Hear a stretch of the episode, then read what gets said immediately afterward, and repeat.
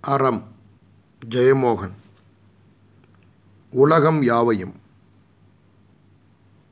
இரண்டு மற்றும் நிறைவு பகுதி. ஒரு மாதம் கழித்து மீண்டும் குண்டு வீசும் வேலைக்கு அனுப்பப்பட்டார். இல்லை என்னால் முடியாது என்று தனக்குள் ஆக்ரோஷமாக அலறிக்கொண்டார். இல்லை முடியாது. இனிமேல் சக மனிதர்களை கொல்ல மாட்டேன் என்று தன் மூத்த அதிகாரிகளிடம் சொல்வதை மீண்டும் மீண்டும் பல நூறு நாடக காட்சிகளாக மனதுக்குள் நிகழ்த்தி கொண்டார். தனிமையில் அந்த சொற்களை உள்ளூர சொல்லிக்கொண்டு அந்த தீவிர உணர்ச்சிகள் நெளியும் முகத்துடன் நடக்கும் அவரைக் கண்டு நண்பர்கள் குழம்பினார்கள். கடைசியில் ஒரு கணம் தோன்றியது. இது கோழைத்தனம். கோழைத்தனத்தை நியாய உணர்ச்சியாக எனக்கு நானே விலக்கிக் கொள்கிறேன். அந்த வீராப்புடன் தனக்கு தானே ஒரு காயத்தை உருவாக்கி கொள்ளும் மனநிலையுடன் விமானத்தில் ஏறினார் கேரி டேவிஸ். விமானம் மேலே சென்றதும் மண்ணிலிருந்து எல்லா தொடர்புகளும் இல்லாமல் போயின. அப்போது ஒரு எண்ணம் வந்தது. அப்படியே பறந்து காணாமல் போய்விட வேண்டும். வேறு ஏதாவது மண்ணில் சென்று இறங்க வேண்டும் என்றல்ல. காற்றில் அப்படியே கரைந்து மறைந்து விட வேண்டும் என்று. வேகம் அதிகரிக்க அதிகரிக்க அப்படி கரையும் உணர்வு அதிகரித்தது. உச்சகட்ட வேகத்தில் வானில் குட்டிக்கரணம் அடைத்தார். ஜெர்மானிய நிலம் மீது பறந்தபோது கீழிருந்து அவரை நோக்கி குண்டுகள் வெடித்தன. தன் இரு பக்கமும் மஞ்சள் ஆரஞ்சு சிவப்பு நிறங்களில் பூ பூவாக மலர்ந்து கருகி அணையும் ஷெல்களை கண்டபடி அங்கே பறந்தபோது அளப்பரிய ஆனந்தம் ஒன்றை உணர்ந்தார். அந்த குண்டுகளில் ஒன்று தன் மேல் பட வேண்டுமென விரும்பினார். ஆனால் அது தன்னை தேர்ந்தெடுக்க வேண்டும். தன்னை அது வென்று வீழ்த்த வேண்டும். மிக மிக அபாயகரமான பறத்தல். ஆனால் ஆச்சரியமாக ஒன்றுமே நிகழவில்லை. அவர் மேல் ஒரு குண்டு கூட படவில்லை. மிக தாழ்வாக பறந்து கீழே நகரத்தை பாம்புச்சட்டை போன்ற ஓடைகளை பெண்களின் கைப்பை கண்ணாடி போன்ற குட்டைகளை மரங்களின் பச்சை அலைகளை மலைக்குவைகளை கண்டார். அவர் கையருகே இருந்தது குண்டு வீசும் விசை. ஆனால் அவரால் தன் கையை அங்கே கொண்டு செல்ல முடியவில்லை. நாலைந்து முறை முழு உள சக்தியாலும் கையை அங்கே கொண்டு செல்ல முயன்றார். ஆனால் கை கனத்து இறுகி இரும்பாக இருந்தது. பின் அதை விட்டுவிட்டு கீழே பார்த்து ரசிக்க ஆரம்பித்தார். ஒரு கட்டத்தில் மனம் முழுக்க கழிவெறி நிறைந்தது. அது ஓர் உற்சாக விளையாட்டாக ஆகியது. வேண்டுமென்றே அவர்களை சீண்டும்படி பறந்தார். அவர்களின் குண்டுகள் நடுவே சீறி பாய்ந்தபோது ஹே என்று கத்தினார். கீழே இறங்கி சென்று அவர்களிடம் கை தூக்கி வெற்றி குறி காட்ட வேண்டுமென்று தோன்றியது. எரிபொருள் தீர்ந்தபோது ஒரு குண்டு கூட சுடப்படாமல் மீண்டும் முகாமுக்கு வந்தார். அங்கே ஏற்கனவே அவரை பற்றி செய்தி சென்றிருந்தது. அவரை உடனடியாக கூட்டிச் சென்று விசாரணை செய்தார்கள். கேரி அதே உற்சாக மனநிலையில் இருந்தார். உடம்பெங்கும் ஒவ்வொரு மயிர்காலிலும் உற்சாகம் பரபரத்தது. இப்போதுதான் எனக்கு தெரிந்தது இது ஒரு அற்புத விளையாட்டு. இன்னும் தாமதித்து விடவில்லை வாஷிங்டனுக்கு உடனே தகவல் சொல்லுங்கள். நாம் போரை அப்படியே விளையாட்டாக மாற்றிக்கொள்வோம். அதில் மரணம் இருந்தாலும் துன்பம் இருக்காது. வாழ்க்கை என்ற விளையாட்டுக்குள் நாம் இன்னும் அற்புதமான ஒரு விளையாட்டை உருவாக்கி பிதாவை தோற்கடிப்போம். வாருங்கள் என்றார். விசாரணை அதிகாரியை கட்டிப்பிடித்து முத்தமிட்டார். நடுவே காப்பி கொண்டு வந்த உதவியாளரை கட்டிக்கொண்டு நடனமிட்டார். விளைவாக நேராக அவரை மனநோய் சிகிச்சைக்கும் அங்கிருந்து சிறைக்கும் கொண்டு சென்றார்கள். கட்டாய உழைப்புக்கும் வதைக்கும் ஆளானார். அதற்குள் போர் முடிந்தது. இராணுவத்திலிருந்து விடுதலையானதும் கேரி சட்டென்று ஒரு வெறுமையை உணர்ந்தார். இராணுவத்திலும் சிறையிலும் வாழ்க்கையின் உச்சங்கள் வழியாக வாழ்ந்துவிட்டு அர்த்தமில்லாத அன்றாட செயல்களின் வெறும் தரைக்கு வந்து நிற்பது போல் இருந்தது. அதை வெல்ல பயணங்கள் மேற்கொண்டார். தோளில் ஒரு சிறு பையுடன் நினைத்தபோது கிளம்பி நினைத்த இடங்கள் வழியாக சென்றார். சுற்றுலா தலங்கள் அவரை கவரவில்லை. மலைகள் மேல் பெரிய மோகம் இருந்தது. ஆனால் ஒரு சில மாதங்களிலேயே மலை ஏறுவது சலித்தது. எளிய அடித்தட்டு மக்களுடன் நகர்ப்புற சேரிகளில் வாழ்வது மட்டுமே ஆர்வமூட்டுவதாக இருந்தது. திடீரென்று ஒரு எண்ணம் எழுந்து ஜெர்மனிக்கு சென்றார். ஜெர்மனியின் வறுமையையும் அம்மக்கள் அடைந்திருந்த அவமான உணர்வையும் கண்டார். அத்தனை பெரிய அழிவின் நடுவில் பிள்ளைகள் பட்டினியில் துடிக்கையில் அந்த குற்ற உணர்வை அம்மக்கள் அடைவதே அவர்களின் ஆன்ம வல்லமைக்கு சான்றல்லவா? என்றுதான் அவருக்கு தோன்றியது. அதற்கு இணையான பேரழிவை அமெரிக்கா ஜப்பானுக்கு இழைத்திருந்தாலும் அமெரிக்காவில் அது பற்றிய குற்ற உணர்ச்சியே இல்லை என்பதுதான் அவர் எண்ணமாக இருந்தது. அந்த பேரடிவையே உலக அமைதிக்காக நிகழ்த்தி கொண்ட இன்றியமையாத செயல் என்றுதான் அவர்கள் நினைத்தார்கள். அந்த அரசும் தேசியவாதிகளும் அப்படி நம்பும் இடத்துக்கு அவர்களை கொண்டு சென்றிருந்தார்கள். ஒருவேளை ஜெர்மனி போரில் வென்றிருந்தால் படுகொலை முகாம்கள் உலக அமைதிக்கானவை என இந்த நேர்மையான நியாய உணர்வுள்ள மக்கள் நம்ப வைக்கப்பட்டிருப்பார்கள். அவர் வானிலிருந்து குண்டு வீசிய நிலப்பகுதிகளுக்கு சென்றார். அந்த இடங்களில் புதிய தாவரங்கள் முளைத்து இடிபாடுகளையும் இரும்பு குப்பைகளையும் மூடி புதிய உயிர் துடிப்பை நிறைத்திருந்தன. மக்கள் அழிவை மறந்து மீண்டும் வாழ்க்கையை உருவாக்க ஆரம்பித்திருந்தார்கள். வெளிரிய கன்னங்களுடன் சீருடை அணிந்த குழந்தைகள் உற்சாகமாக கூவி பேசியபடி பள்ளிக்கு சென்றார்கள். சாலையோரங்களில் புதிய பழங்களும் காய்கறிகளும் நிறைந்த கூடைகளுடன் பெண்கள் அமர்ந்து விட்டார்கள். எங்கும் வாழ்க்கை வாழ்க்கை மட்டும்தான் இருந்தது. அங்கே மரணத்தை நிறைக்க ஒரு நாள் கொலையந்திரத்தில் வந்த அவரை அந்த வாழ்க்கை பொருட்டாகவே நினைக்கவில்லை. அவர் உயிருள்ள சதையால் சீழ்கட்டி பொறுக்காக்கி வெளியே தள்ளப்பட்ட முள் போல அந்நியமாக அங்கே நின்றிருந்தார். நான் உங்கள் அனைவரையும் கொல்ல வந்தவன் தெரியுமா? தன்னுள் பெருங்குரலில் கேரி டேவிஸ் கூவினார். என்னை நீங்கள் கல்லால் அடிக்கலாம் சிலுவையில் அறையலாம். ஏனென்றால் எந்தவிதமான பகையும் இல்லாமல் நீங்கள் யாரென்றே தெரியாமல் உங்களை கூண்டோடு அழிக்க வந்தவன் நான்.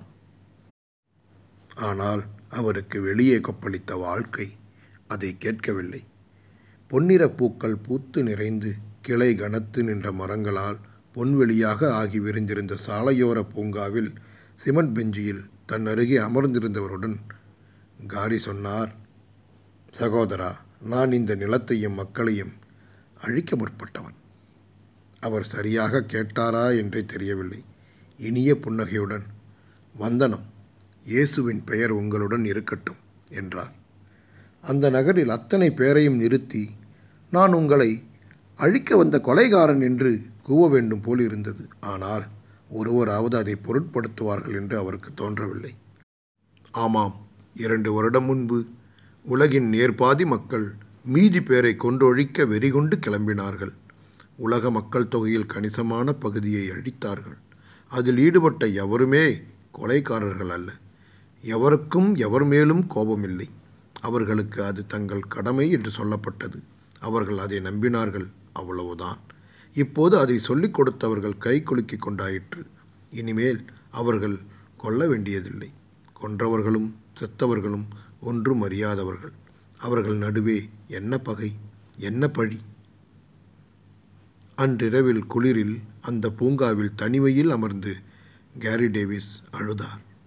அங்கே அவருக்கு தெரிந்தது ஏன் இயேசு அப்படி கத்தினார் என்று?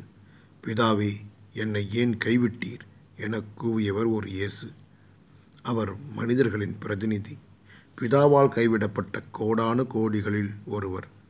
பிதாவே இவர்களை மன்னியுங்கள் என்று பிதாவிடம் கெஞ்சியவர் கடவுளின் ஒரு தொழி இந்த இரண்டு வரிகளால் ஆனதுதானா எல்லா ஞானிகளின் அகமும்?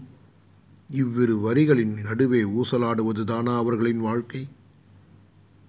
அந்த வசந்த காலத்தில் கேரி பாரிஸுக்கு சென்றார். அங்கே நடந்து கொண்டிருந்த ஒரு உலக சம்மேளனத்தில் தன்னுடைய அமெரிக்க குடியுரிமையை துறப்பதாக அறிவித்த பின் பொது இடத்தில் தன்னுடைய பாஸ்போர்ட்டை எரித்தார். என் மேல் தோலை உரித்து இழுத்து கழற்றி வீசி வெறும் சதையுடன் தெருவில் நின்றேன். அங்கே நான் புதியதாக பிறந்து வந்தேன். அதற்காக அவர் கைதானார். அவரது பேட்டியும் அவரை பற்றிய கட்டுரைகளும் பாரிஸையே அவரை பற்றி பேச வைத்தன. ஆண்ட்ரே ரீடும் அல்பேர் கேமியுவும் உட்பட பாரிஸின் அறிவுலகமே அவரை ஆதரித்தது. பிரான்ஸ் அவரை நாடு கடத்தியது. பாரிஸிலிருந்து ஜெனிவா சென்ற கேரி டேவிஸ் ஐநா சபையின் பொதுக்குழு கூட்டத்தில் பார்வையாளராக சென்று அமர்ந்து கொண்டு உரிய தருணத்தில் எழுந்து துண்டு பிரசுரங்களை வீசியபடி கோஷமிட்டார். உலகை பங்கு போடுவதை நிறுத்துங்கள். நாடு என்பது கொள்ளைக்காரர்கள் வகுத்த எல்லை அடையாளம். மனிதர்களை சேர்ந்து வாழ அனுமதியுங்கள். ஒரே உலகம் ஒரே மக்கள். அவரை காவலர்கள் வெளியேற்றினார்கள். ஆனால் சபை உறுப்பினர்களில் கணிசமானவர்கள் அதை கேட்டு கைத்தட்டி ஆதரவளித்தார்கள். அதன் பின் கேரியின் வாழ்க்கை ஒரு நீண்ட போராட்டம். மறு வருடமே உலக குடிமகன்களுக்கான உலக பதிவகத்தை ஆரம்பித்து தனக்கான பாஸ்போர்ட்டை தானே உருவாக்கி கொண்டார். அந்த பாஸ்போர்ட்டை உலகம் அங்கீகரிக்க செய்ய நாடுகள் தோறும் பயணம் செய்தார். உலகின் நூற்றி ஐம்பது நாடுகளிலாக இருநூறு முறை சிறை சென்றிருக்கிறார்.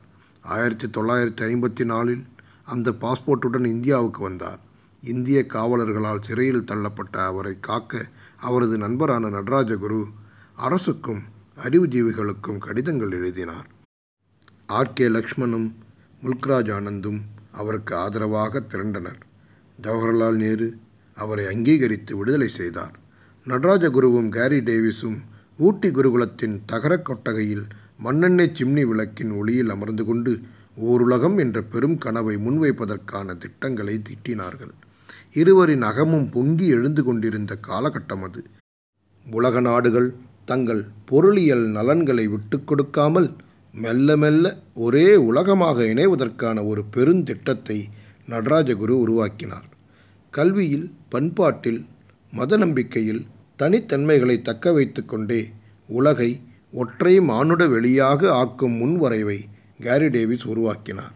அந்த அறிக்கைகளை மேலும் மூன்று வருடம் கழித்து பாரிஸ் சார்போன் பல்கலைக்கழகத்தில் அவர்கள் வெளியிட்டார்கள். அந்த முன்வரைவுடன் கேரி உலகமெங்கும் சென்று பல லட்சம் பேரை தன் அமைப்பில் உறுப்பினராக ஆக்கினார். என்றோ ஒரு நாள் நாம் உலகமாக ஆகத்தான் போகிறோம். அதை இன்றே தொடங்குவோம் என்ற அவரது அறைகூவலுக்கு அன்று உலகமெங்கும் வரவேற்பு இருந்தது. உலகப் போரின் வடுக்கள் உலராத காலகட்டம்.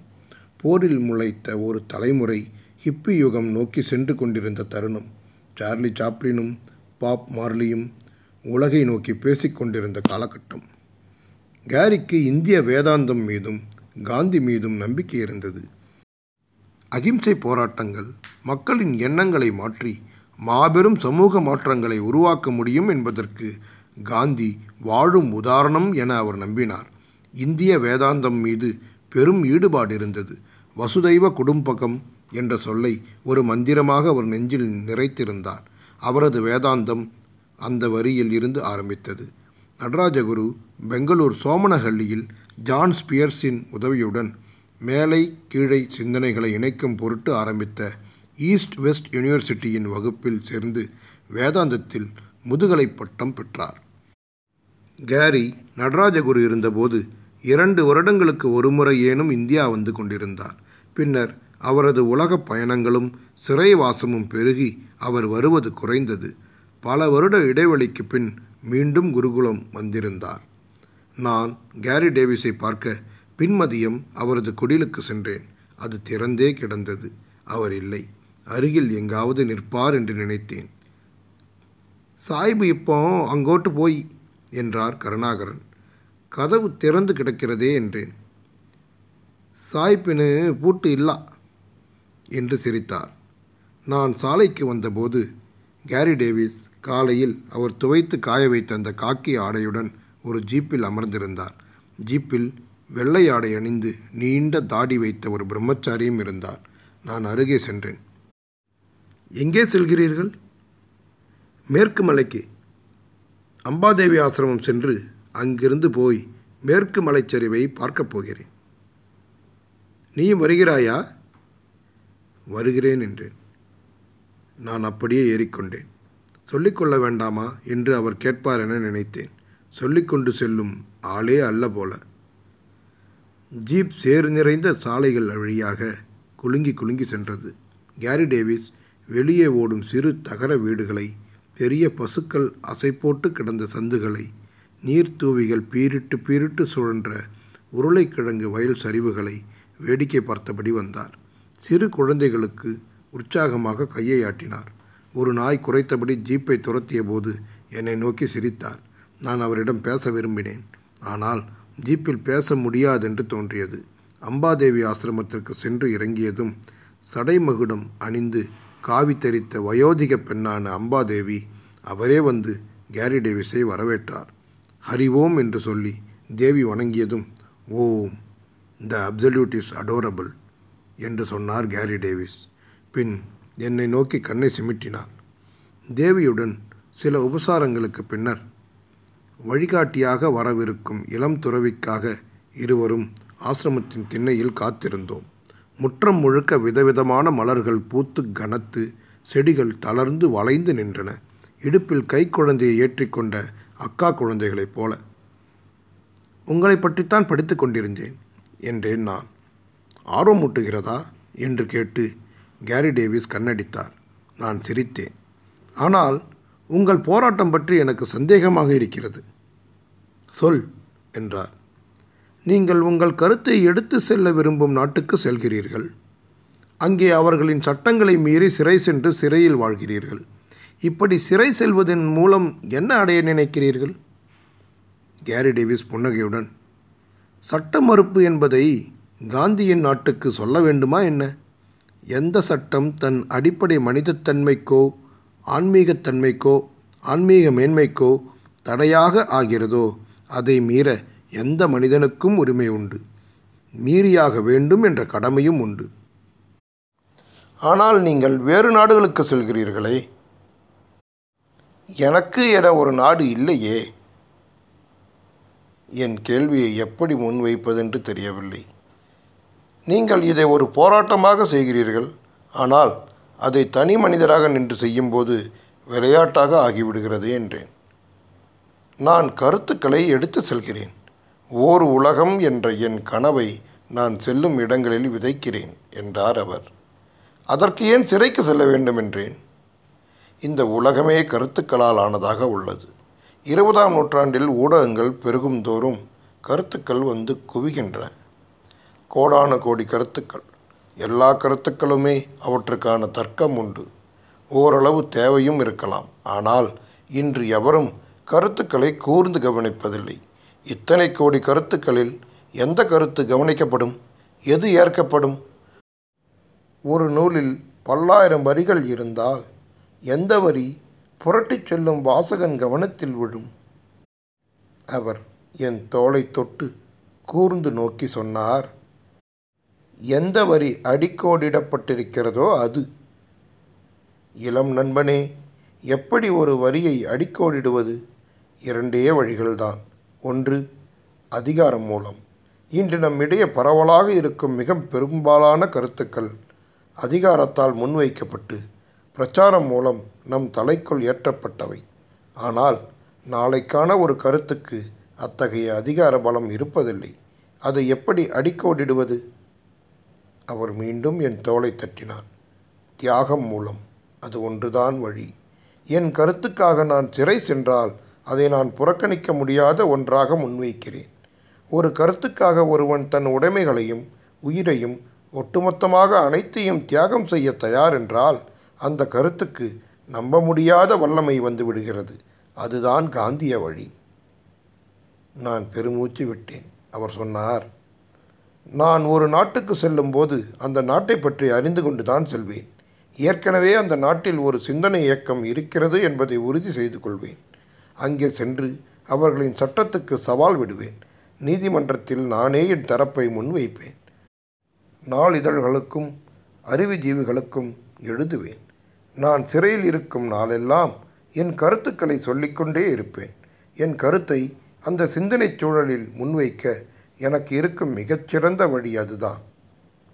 அந்த இளம் துறவி வந்ததும் நாங்கள் கிளம்பினோம். எமரால்டு எஸ்டேட்டை ஒட்டி சென்ற வனப்பாதை ஒரு கட்டத்தில் மேலே ஏற ஆரம்பித்தது. பிரம்மாண்டமான பச்சை குவியல்களாக அமைதியில் ஆழ்ந்து கிடந்தன மலை அடுக்குகள்.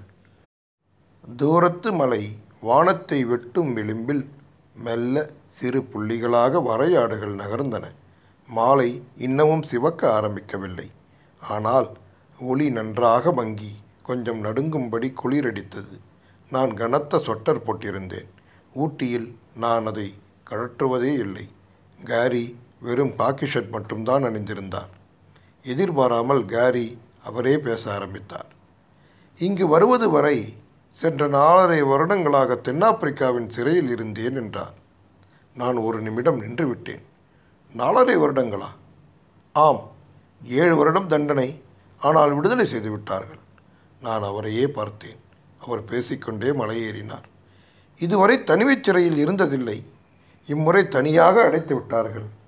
நாலரை வருடங்களில் மொத்தமே நூறு சொற்றொடர்கள் கூட பேசவில்லை. எழுத அனுமதி இல்லை. வாசிக்க ஏதும் இல்லை. எந்த ஊடக தொடர்பும் இல்லை. முழுமையான தனிமை. தனிமை ஒரு நல்ல பயிற்சி என்று அவர் தொடர்ந்தார். தனிமையில் நாம் சுற்றிலும் உள்ள காட்டில் நம் அகத்தை பிரதிபலித்து பார்த்து கொள்கிறோம். நம் மனதில் உள்ள எல்லாம் ஒன்று நூறு பல்லாயிரமாக தெரிய ஆரம்பிக்கின்றன. தன்னை தானே தாங்கிக் கொள்ள முடியாதவர்களுக்கு தனிமைதான் பெரிய நரகம். உண்மையில் மிக பெரும்பாலான மனிதர்களின் நரகம் தனிமைதான். சார்த்தர் சொன்னது தவறு. நரகம் என்றால் பிறர்தான் என்றார் அவர். அவரை தனிமையில் அடைத்திருந்தால் கருத்தை மாற்றிக்கொண்டிருப்பார் அவரது நோ எக்ஸிட் நாடகத்தில் தனிமைச் சிறை இல்லை கூட்டு சிறைதான். என்ன செய்தீர்கள்? என்றேன். சிந்தனை செய்தேன். என் வேதாந்த கல்வி முழுக்க அதற்கு பயன்பட்டது என்றார் கேரி. தனிமைச் சிறையின் சிக்கல் என்னவென்றால் நமக்கு அங்கே புற உலகம் இல்லை என்பதுதான். நான் இருந்தது எட்டு அடிக்கு பத்தடி அறையில் வெள்ளை நிறமான சுவர்கள் இரண்டு ஆள் உயரத்தில் இரு ஜன்னல்கள். கதவை மூடிவிட்டார்கள் என்றால் நான்கு பக்கமும் சுவர்தான். நான் மட்டுமே அதற்குள் இருப்பேன். என் உடலை நான் பார்க்க முடியாதாகையால் நான் பருவடிவமாக அங்கே இருப்பதே என் பிரஜைக்கு தெரியாது. என் பிரஜை மட்டும் அங்கே தனியாக இருப்பது போல தோன்றும். அதுதான் பிரச்சனை. தூய போதம் மட்டும் இருப்பது. அதற்கு வடிவமில்லை.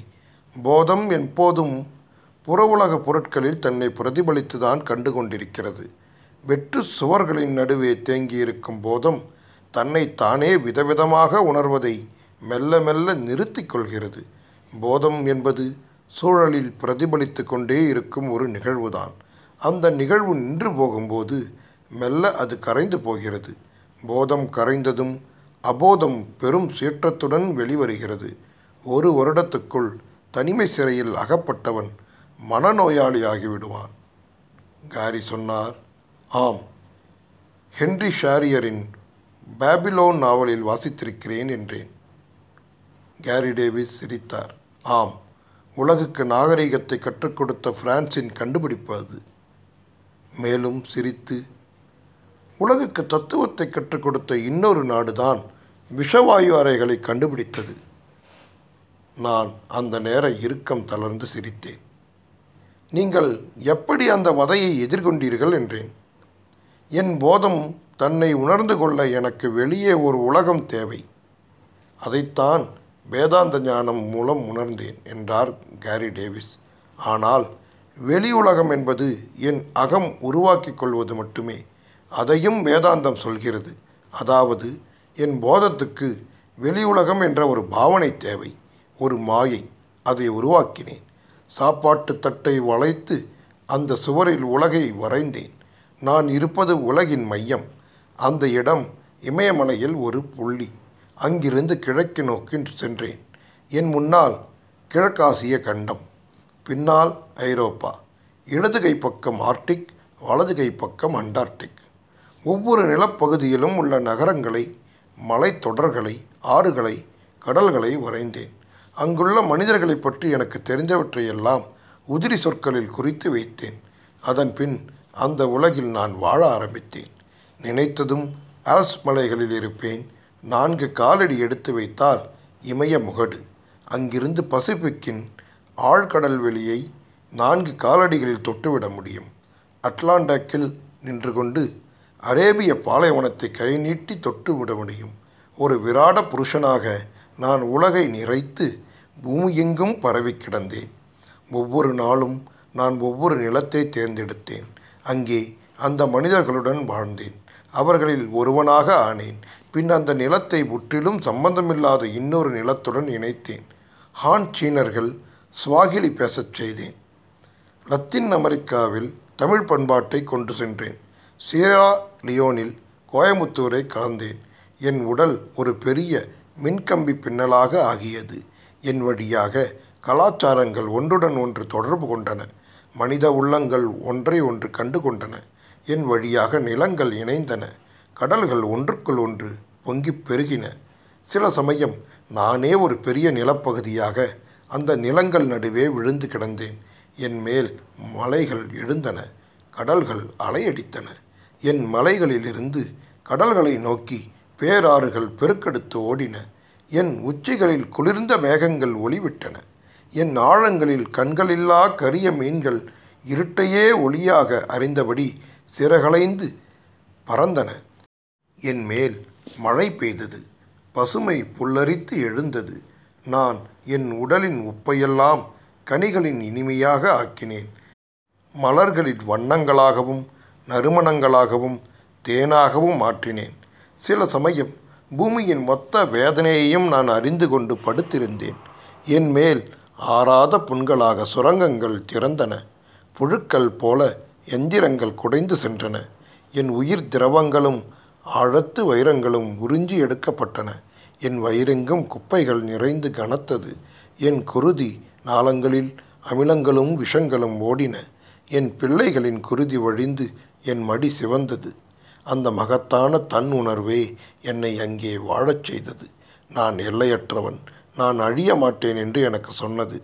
என்னை துன்புறுத்துபவர்களையும் தாங்கிக் கொள்ளும் மடித்தட்டாக என்னை உணரச் செய்தது. நான் பூமியானேன்.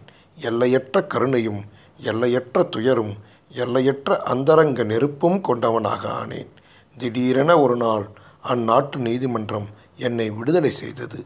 எனக்காக அந்நாட்டு பொதுப்பணியாளர் ஒருவர் நீதிமன்றத்தை அணுகியிருந்தார்.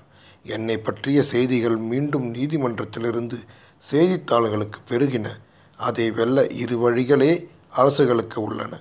என்னை நாடு கடத்துவது அல்லது என் கோரிக்கையை ஏற்றுக்கொள்வது. இரண்டாவது வழியை தென்னாப்பிரிக்கா தேர்வு செய்தது. நான் என்னை எங்கே அனுப்ப வேண்டும் என்ற வினாவுக்கு இந்தியா என்றேன். ஏன்? நான் சிறையில் இருந்த நாட்களில் நித்யா எனக்கு கடிதம் எழுதியிருந்தார். மாதம் ஒரு கடிதம் வீதம் நான்கு வருடங்களும் சலிக்காமல் கடிதம் எழுதினார். ஒரு கடிதத்துக்கு கூட பதில் வராத போதும் எழுதினார். அந்த கடிதத்தின் நகல்களை பல்வேறு மனிதர்களுக்கு அனுப்பினார். என்னை அத்தனை சீக்கிரம் மறைத்துவிட முடியாது என அவர் அவர்களுக்கு சொல்லிக்கொண்டே இருந்தார். ஒரு கடிதத்தில் அவர் எழுதினார் புதைத்து வைப்பவர்களுக்கு நாய்தான் பெரிய தொல்லை. எத்தனை ஆழத்தில் எப்படி புதைத்து வைத்தாலும் அது வாடை பிடித்து வந்து பிராண்ட ஆரம்பித்துவிடும். சொல்லப்போனால் என்னை பிராண்டி வெளியே எடுத்தவர் நித்யா.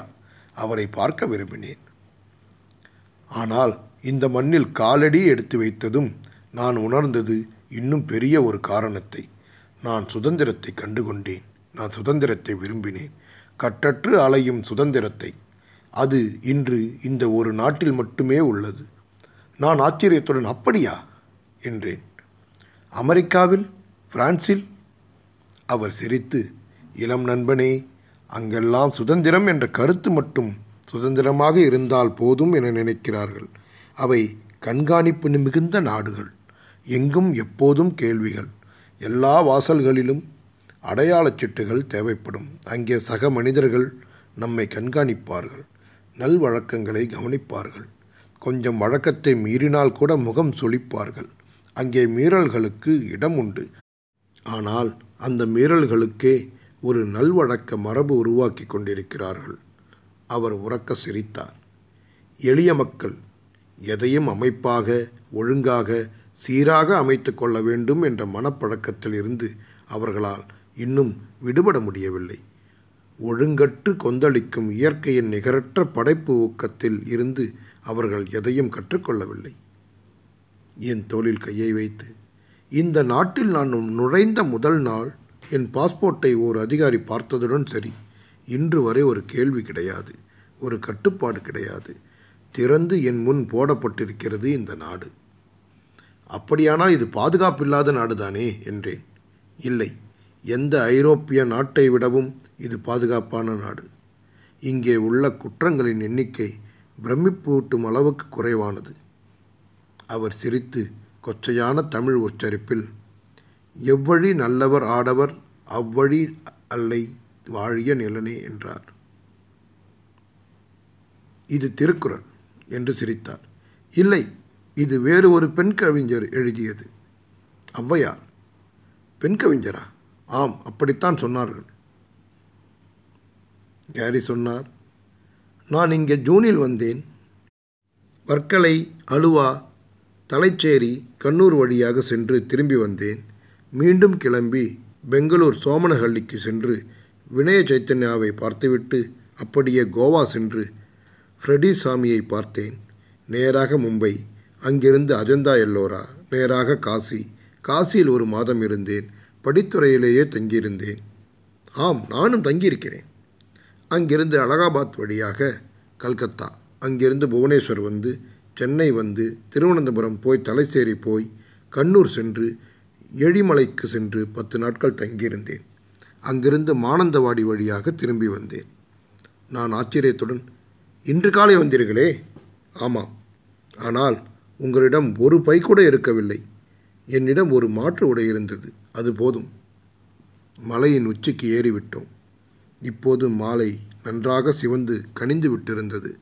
வானத்தில் மேகங்கள் மிக குறைவாகவே இருந்தன. ஊட்டியில் அது மிக அபூர்வம். நீலக்கண்ணாடி வளைவு போல துல்லியமான வானத்தின் கீழே வழுக்கி விழுந்து குவிந்தவை போல கொஞ்சம் வெண்மேகங்கள் கூரிய நுனிப்பளப்பளப்பில் குருதியுடன் கிடந்தன. சூரியன் வெப்பமே இல்லாத நீல நிற வட்டமாக வானில் நின்றது. நின்று போன மாபெரும் கடிகாரத்தின் அசைவற்ற பெண்டுலம் போல. விளிம்புகளில் இருந்து செவ்வொளி அதிர்ந்து அதிர்ந்து பரவியது. குளிர்ந்த காற்று செவி மடல்களை மோதியது. எதிர்மலையின் உச்சியில் கிடந்த விழாக்கள் ஒவ்வொன்றாக எழுந்து செவிகளை முன்னால் கோட்டி நின்று எங்களை பார்த்தன. விதவிதமான திரும்பல்களில் அவை சிலைகளைப் போல உறைந்து நின்றன. இரு மலைகளுக்கும் நடுவே கிடந்த பச்சை மேக குவியல் போன்ற சோலைக்காட்டில் இருந்து பறவை கூச்சல் எழுந்து கொண்டிருந்தது. அஸ்தமனத்தில் எழும் மெல்லிய நீராவி கலந்த தழை மனம் மலையின் நுனியில் ஒரே ஒரு தனிமரம் மட்டும் நின்றது. சில்வர் ஓக் ஆனால் தேயிலை தோட்டத்தில் நிற்பது போல கிளை இல்லாமல் இல்லை. நன்றாக கைவீசி செழித்து காட்டில் குலுங்கி நின்றது. அதன் கீழே சென்று நின்றோம். அதில் பறவைகள் ஏதும் இல்லை. புல்வெளியில் ஒரு பெரிய மான் கூட்டம் மேய்ந்து சென்றிருக்க வேண்டும். புழுக்கைகள் சிதறிக் கிடக்க அதில் சிறிய பூச்சிகள் மொய்த்து பறந்தன. அவற்றுக்கு அவை உயிரமுதம். தங்கள் குழந்தைகளின் பிறப்புக்கட்டில் வளர்ப்பு தொட்டில். ஒன்றும் பேசாமல் இளந்துறவி சற்று தள்ளி சென்று அமர்ந்து வான் வளைவை பார்த்து சில நிமிடங்கள் இருந்த பின்னர் கண்களை மூடிக்கொண்டார். சூரியன் பனிக்கட்டியில் சறுக்குவது போல நழுவி நழுவி ஆழத்தில் புதைந்தது. வானில் நிறைய சிவப்பு கோடுகள். அத்தனை மேகப் பிசிறுகள் அங்கே இருப்பதை அப்போதுதான் உணர முடிந்தது. சட்டென்று எதிர்மலையின் மிலாக்கள் ஓடி புதர்களுக்கு அப்பால் மறைந்தன. ஒரே ஒரு செங்கழுகு மட்டும் வானில் வழுக்கி வழுக்கி சுழன்றது. ஒரு தனி இறகு போல தன்னிச்சை இல்லாமல் இறங்கி சட்டென்று உயிர் கொண்டு சிறகடித்து மேலேறியது. கேரி டேவிஸ் புல்மேல் குந்தி அமர்ந்திருந்தார். அவரது வழுக்கை தலை செக்கச் சிவப்பாக இருந்தது. தோலே இல்லாதது போல. மூக்கு கண்ணாடி சில்லுகளில் இரு செவ்வொளி துளிகள் தேங்கி நின்று ததும்பின. அவர் கனவில் இருப்பது போல தோன்றியது. சூரியனின் வட்டத்தின் மேல் வளைவு மட்டும் எஞ்சியிருந்தது. அந்த தனிப்பருந்து கீழே வானத்தில் எங்கோ மறைந்தது. ஒரு பறவையின் சில் சில் சில் என்ற ஒலி மட்டும் கேட்டது. எங்கிருக்கிறது என தெரியவில்லை. கமரும் மொழி கேட்டு நான் திரும்பி பார்த்தேன். கேரி டேவிஸ் தான். அவரது தொங்கிய கழுத்து சதைகள் அதிர்வதைக் கண்டேன். அவருக்கு சிறிய வலிப்பு ஒன்று வருகிறதா என்று அஞ்சினேன். முகம் ஒரு பக்கமாக கோணி இழுத்து கொண்டது. மீண்டும் கமறினார். கைகளால் முகத்தை மூடிக்கொண்டு முழங்காலில் தலையை வைத்து கொண்டார். பின்பு நிமிர்ந்து சூரியன் விட்டு சென்ற வெளிச்ச ஈரத்தை மட்டும் பார்த்தார். தலையை அசைத்து கொண்டே இருந்தார். கையை ஆட்டி ஏதோ சொல்ல வருவது போல பின் வழுக்கை தலையை வருடிக்கொண்டு மெதுவாக அமைதியானார். கண்களை சில நிமிடங்கள் மூடிக்கொண்டிருந்தார் நான் பார்க்கும் உணர்வு அப்போதுதான் வந்திருக்கும் போல திரும்பி என்னை பார்த்தார். புன்னகையுடன் மேன் திஸ் இஸ் ஹாரிபிள் என்றார். நான் ஒன்றும் சொல்லாமல் பார்த்தேன். அவர் மேலும் சில நிமிடங்கள் அப்படியே அமர்ந்திருந்து விட்டு எழுந்தபோது நானும் எழுந்தேன். முதல் சில நிமிடங்களுக்கு உலகின் எல்லையின்மையை உணர்ந்தேன். ஆனால் தலையை கையால் நீவிக்கொண்டார். பின்பு வேகமான திக்கல்களுடன் சட்டென்று இந்த உலகம் ஒரு அறை என்று தோன்ற ஆரம்பித்து விட்டது. மிக சிறிய அறை. கை நீட்டி கால் நீட்டினால் நான்கு சுவர்களுக்குள் எல்லா இடங்களையும் ஒரே சமயம் தொட்டுவிட முடியும். நான்கு பக்கமும் மூடப்பட்ட அறை. மீட்பே இல்லாமல் இந்த அறைக்குள் மானுடம் நிரந்தரமாக அடைக்கப்பட்டுள்ளது. ஜீசஸ். அந்த சொற்களை உள்வாங்கி அதை என் அனுபவமாக ஆக்க எனக்கு கொஞ்ச நேரம் தேவைப்பட்டது. உணர்ந்ததும் என் உடல் அச்சத்தால் குறுகியது. அங்கே நிற்க முடியாது என்று தோன்றியது. உடனே ஓடி ஏதாவது சிறிய அறைக்குள் பாதுகாப்பாக அடைபட்டு விட வேண்டும். அப்போதுதான் வெளியே எல்லையற்ற உலகை உணர முடியும் சுதந்திரத்தை அறிய முடியும். இளம் துறவி ஓம் என்று கண்விழித்தார். ஒன்றுமே சொல்லாமல் அவரே மலையிறங்க ஆரம்பித்தார். திரை சரிவது போல இருட்டு விழ ஆரம்பித்திருந்தது. சோலைக்காடுகள் இருண்டு விட்டன. மலை விளிம்புகளில் மட்டும் ஊமை ஒளி. மலை உச்சிகளில் கொஞ்சம் ஒளி சிதறி கிடந்தது. அதுவும் ஒரு தரை விரிப்பு சுருட்டப்படுவது போல பின்வாங்கி கொண்டிருந்தது. மலைப்பாதை ஒரு சிறிய கோடு போல தெரிந்தது. அதன் வழியாக திரும்பி இறங்கினோம். சீவுடுகளின் ஒளியால் இரவு தன் குளிரையும் இருட்டையும் ஓசைகளையும் விண்மீன்களையும் தொகுத்து கொள்ள ஆரம்பித்தது. என்னுடன் கனத்து கனத்து கீழிறங்கிய எண்ணங்கள் பாதங்களை தடுமாற செய்தன. கேரி டேவிஸ் நினைத்து கொண்டு நின்று திரும்பி என்னிடம் இதில் நாம் பிரபஞ்ச வெளியை வரைந்து கொள்ள வேண்டும் என்றார். நான் அவரை வெறுமே பார்த்தேன். அவர் இறங்கிச் சென்றார்.